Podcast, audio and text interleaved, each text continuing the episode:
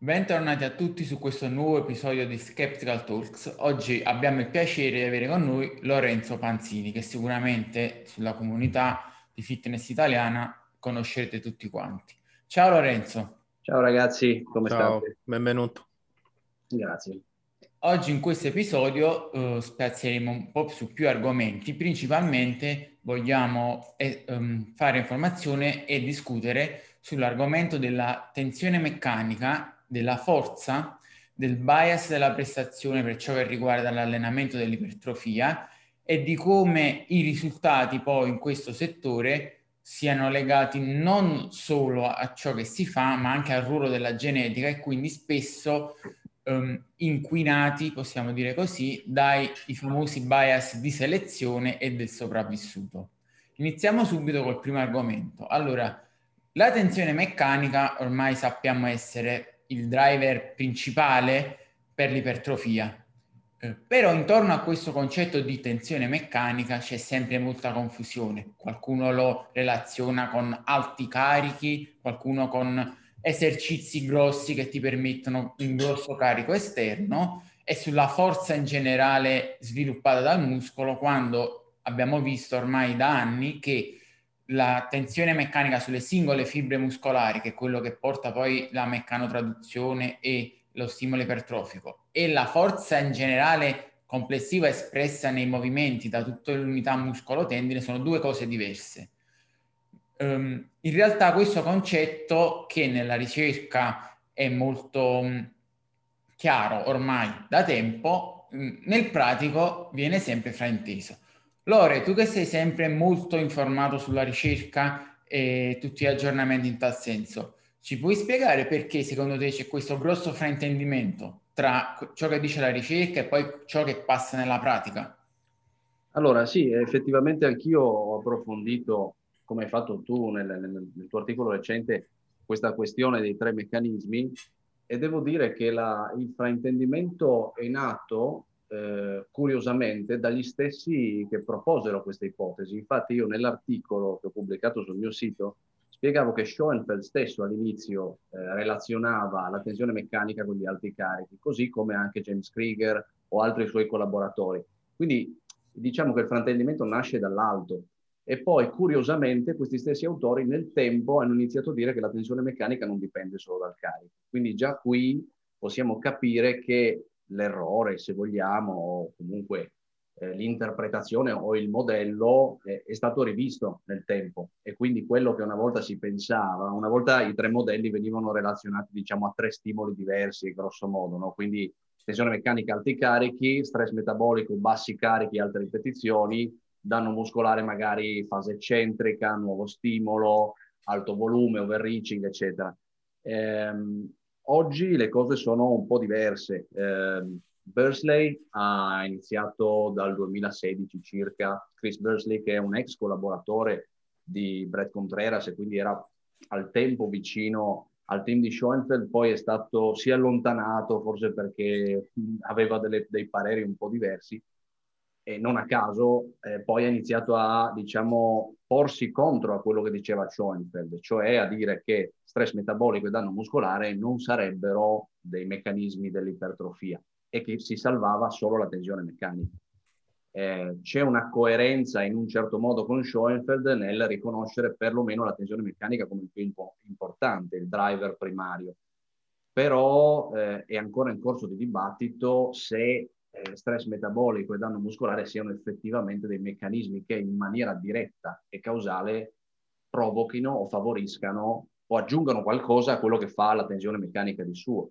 Più Quindi, che altro, più che se abbiano un effetto, eh, la discussione credo sia soprattutto sull'impatto, cioè quanto poi effetto hanno, perché magari hanno, cioè danno un contributo, però in proporzione quanto è eh, impattante questo contributo rispetto a, a, quello della sola tensione meccanica?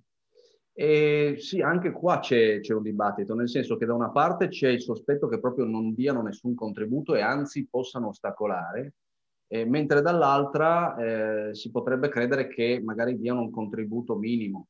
Eh, quindi è ancora tutto in fase di studio perché non, ci sono studi, non sono stati condotti degli studi che danno direttamente una risposta sull'uomo perché è molto difficile condurre degli esperimenti di questo tipo, no? E quindi ci si basa su, diciamo, delle correlazioni, no? Questi soggetti si sono allenati così, vanno incontro a danno muscolare e sono cresciuti, allora ipotizziamo che il danno muscolare ha, ha concorso nel creare questo adattamento, però non ci sono prove effettive.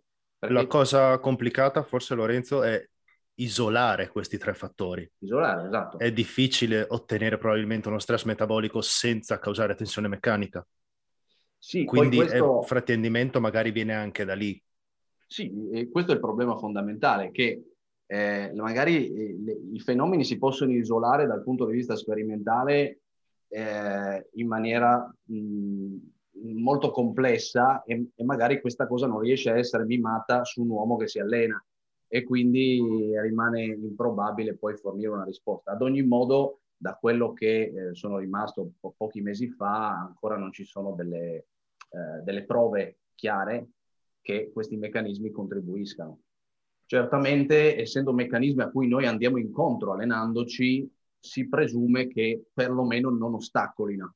E poi appunto c'è questa, diciamo che lo stress metabolico forse è un po' più ehm, implicato, cioè essendo che lo stress metabolico si crede che vada a abbassare la soglia di reclutamento delle fibre eh, ad alta soglia di attivazione, quindi di tipo 2, perlomeno si crede che lo stress metabolico abbia un effetto indiretto, mentre il danno, eh, danno muscolare invece si, si, si, crede addirittura, o almeno alcuni lo ipotizzano, che rallenti, mm. sì, che proprio osta- ostacoli temporaneamente e quindi rallenti il processo di supercompensazione. No? Wesley legava il, lo stress metabolico alla fatica periferica, che lui considera appunto positiva perché abbassa il threshold di attivazione delle fibre d'alta soglia, mentre il danno muscolare a quella centrale che è negativa perché inibisce il reclutamento delle fibre d'alta soglia.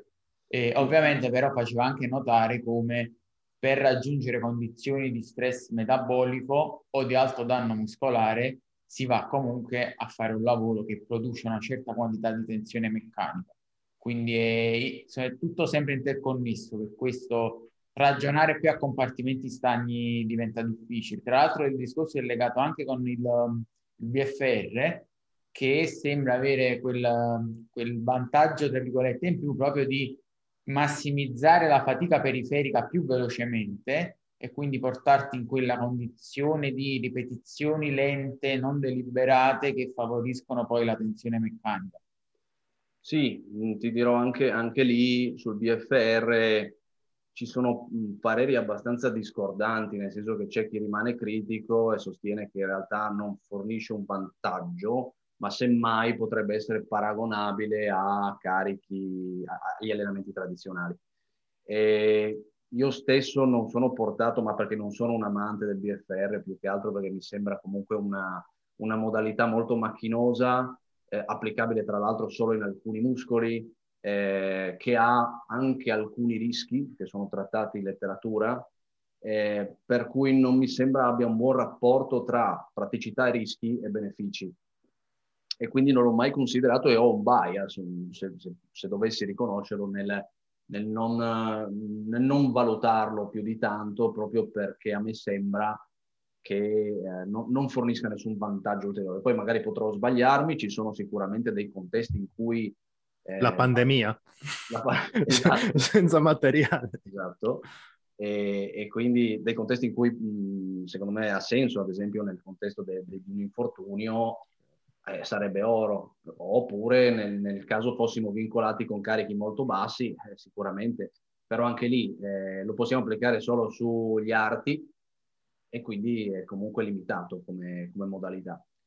Eh, se ci aggiungiamo il fatto che appunto non c'è tutta questa, mh, questa prova di superiorità, sono dell'idea che mh, lo tralascerei. È chiaro che se fossi un agonista che ha delle carenze sui bicipiti, allora magari varrebbe la pena di provarlo. Ecco.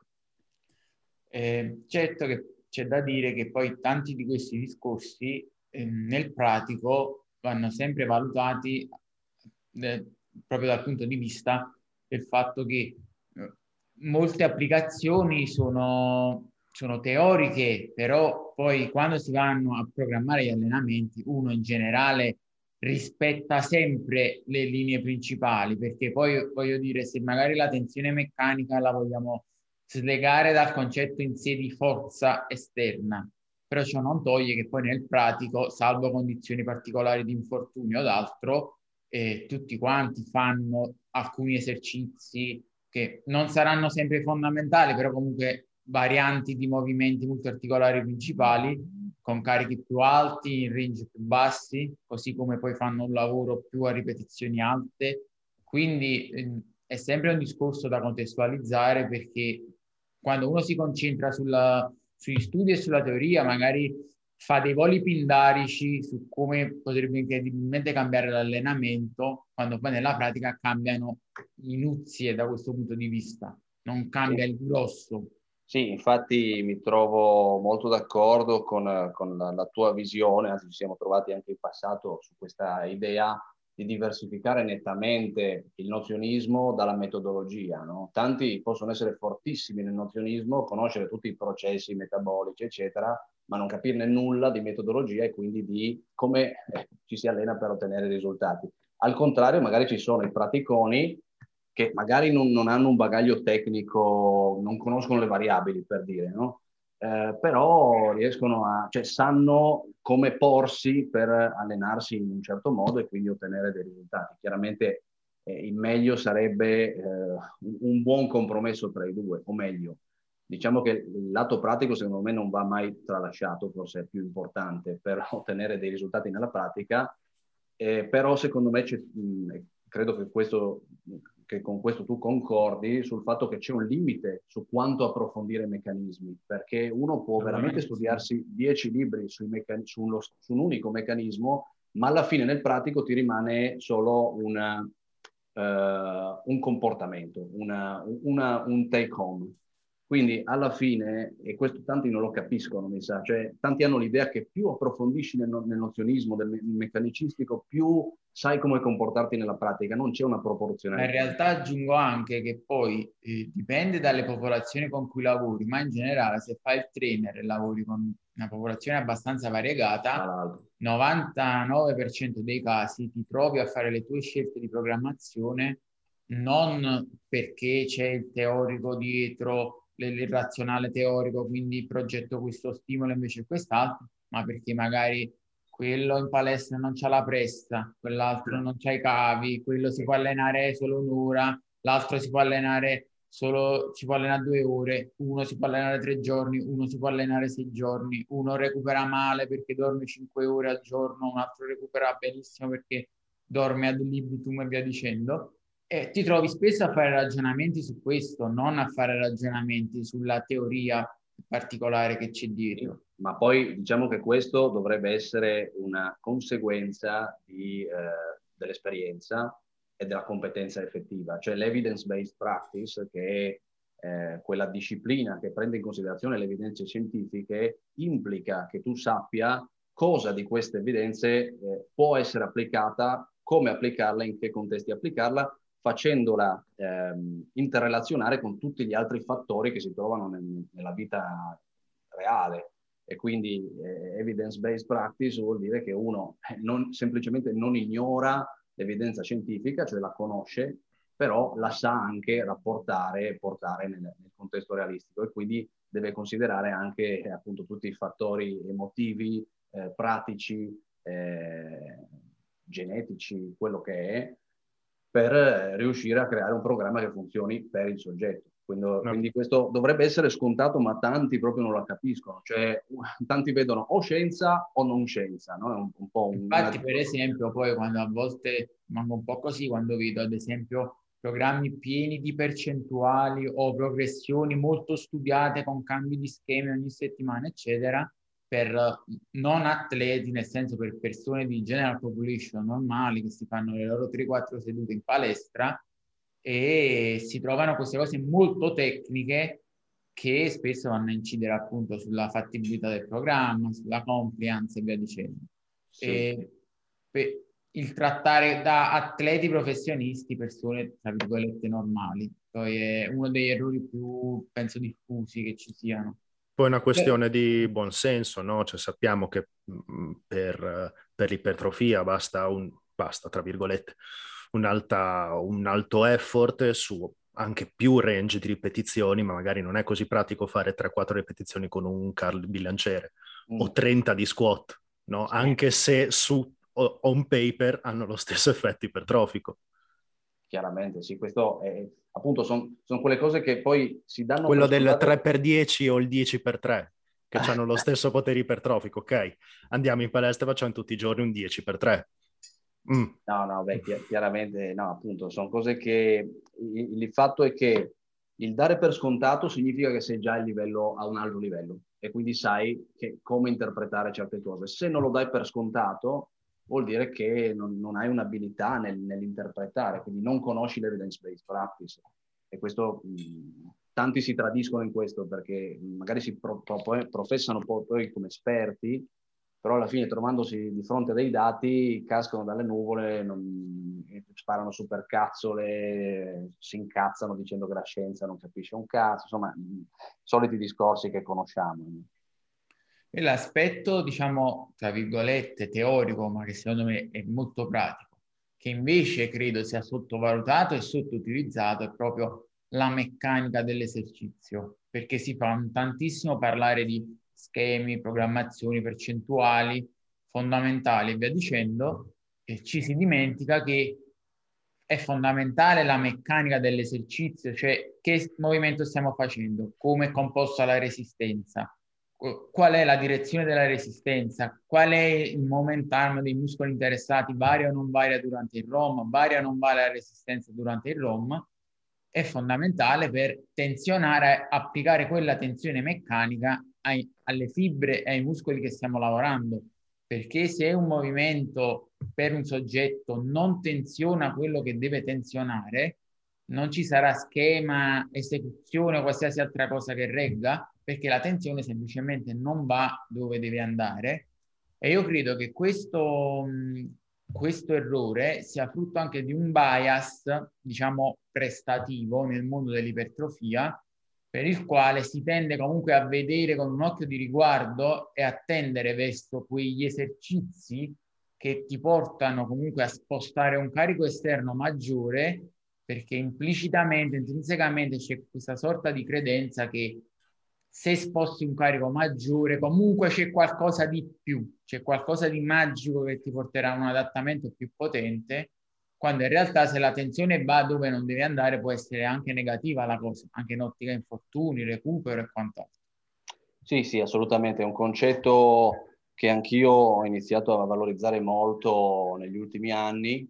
C'è questo esperto, diciamo, questa figura emergente che è Doug Brignoli, che è questa figura di riferimento un po' nella biomeccanica dell'ipertrofia, è molto muscolocentrico che ha diciamo, rafforzato questa visione per cui eh, i cariconi, alti carichi non equivalgono, alti carichi esterni poi tra l'altro, non equivalgono a, a un'alta tensione meccanica sul muscolo agonista, cioè non è che se noi facciamo eh, non so, 200 kg di squat, allora eh, la tensione meccanica sul quadricipite eh, sarà proporzionale, anche perché consideriamo che la distribuzione de- delle forze e della tensione tra le varie catene muscolari varia, come ben sai, in base all'entità dei carichi, quindi magari con 15 RM la distribuzione è di un certo tipo, quindi magari è più spostata sui quadricipiti, meno sulla catena posteriore. Più, più alto vai con i carichi e più... Eh, più un'inclinazione del torso eh, che può dare eh, sulla... Ma al di, al di, là, credo che a parità, diciamo, di gesto, mh, al, almeno qua non, non vorrei sbagliarmi, perché può essere che ci sia anche un'alterazione della meccanica, anzi probabile. Però c'è anche una questione, credo sia intrinseca dell'entità del carico, per cui con 8RM, 6RM, comunque la catena posteriore inizia ad assumere un'importanza maggiore rispetto alla catena anteriore. Comunque... Sì, tra l'altro c'è proprio una... Una, quando sal, salgono i livelli di fatica, nei movimenti ad alto grado di libertà, quindi multiarticolari, pesi liberi, eccetera, eh, si tende a reclutare meno i muscoli più affaticati, a cambiare un po' la dinamica del, del gesto. E tra l'altro questa cosa deve portare anche a riflettere sul fatto che magari il preaffaticamento su esercizi poi tecnicamente li, più liberi e complessi potrebbe non essere una strategia no, molto no, valida. È assolutamente controproducente il preaffaticamento se, se, consideriamo appunto questo principio che hai, che hai, spiegato. Effettivamente i muscoli che vengono preaffaticati vengono poi meno attivati eh, su un movimento eh, che è multiarticolare. In cui diciamo appunto... un movimento compensabile con altri muscoli, esatto. perché ovviamente se andiamo affaticati su una traiettoria guidata, una macchina, un multipower, una chest press, una leg press, in cui tu non puoi alla fine cambiare più di tanto la dinamica del movimento perché è guidata, eh, viene un po' meno questo concetto perché ovviamente il movimento può essere fatto solo tramite l'utilizzo di quei muscoli. Sì, diciamo che il concetto fondamentale è che far precedere un monoarticolare o multiarticolare preaffaticando o in superset o non in superset, indifferentemente, non è produttivo come magari si poteva pensare in passato, piuttosto il post-affaticamento, no? quindi il superset magari in cui fai prima il multiarticolare, squat e poi vai sulla leg extension per andare a ammazzare i quadricipiti. Questo avrebbe più senso. Eh, riguardo a cosa, cosa dicevamo? Eh, il cambio del, dei gruppi muscolari interessati in relazione al carico, che poi tra l'altro varia anche a seconda dell'antropometria soggettiva, perché magari per un soggetto uno scotto davvero è tutto quadricipiti e per un altro zero. È un, questa è una casistica abbastanza diffusa in realtà. Sì, assolutamente, poi quello è un, è un concetto ulteriore in cui c'è una soggettività poi nell'attivazione che varia sia eh, in base a fattori strutturali che magari anche genetici. Magari uno ha veramente dei, boh, dei quadricipiti molto forti che anche se ha una struttura analoga a un'altra persona, eh, li usa comunque. Quindi ci sono tanti fattori da considerare in gioco.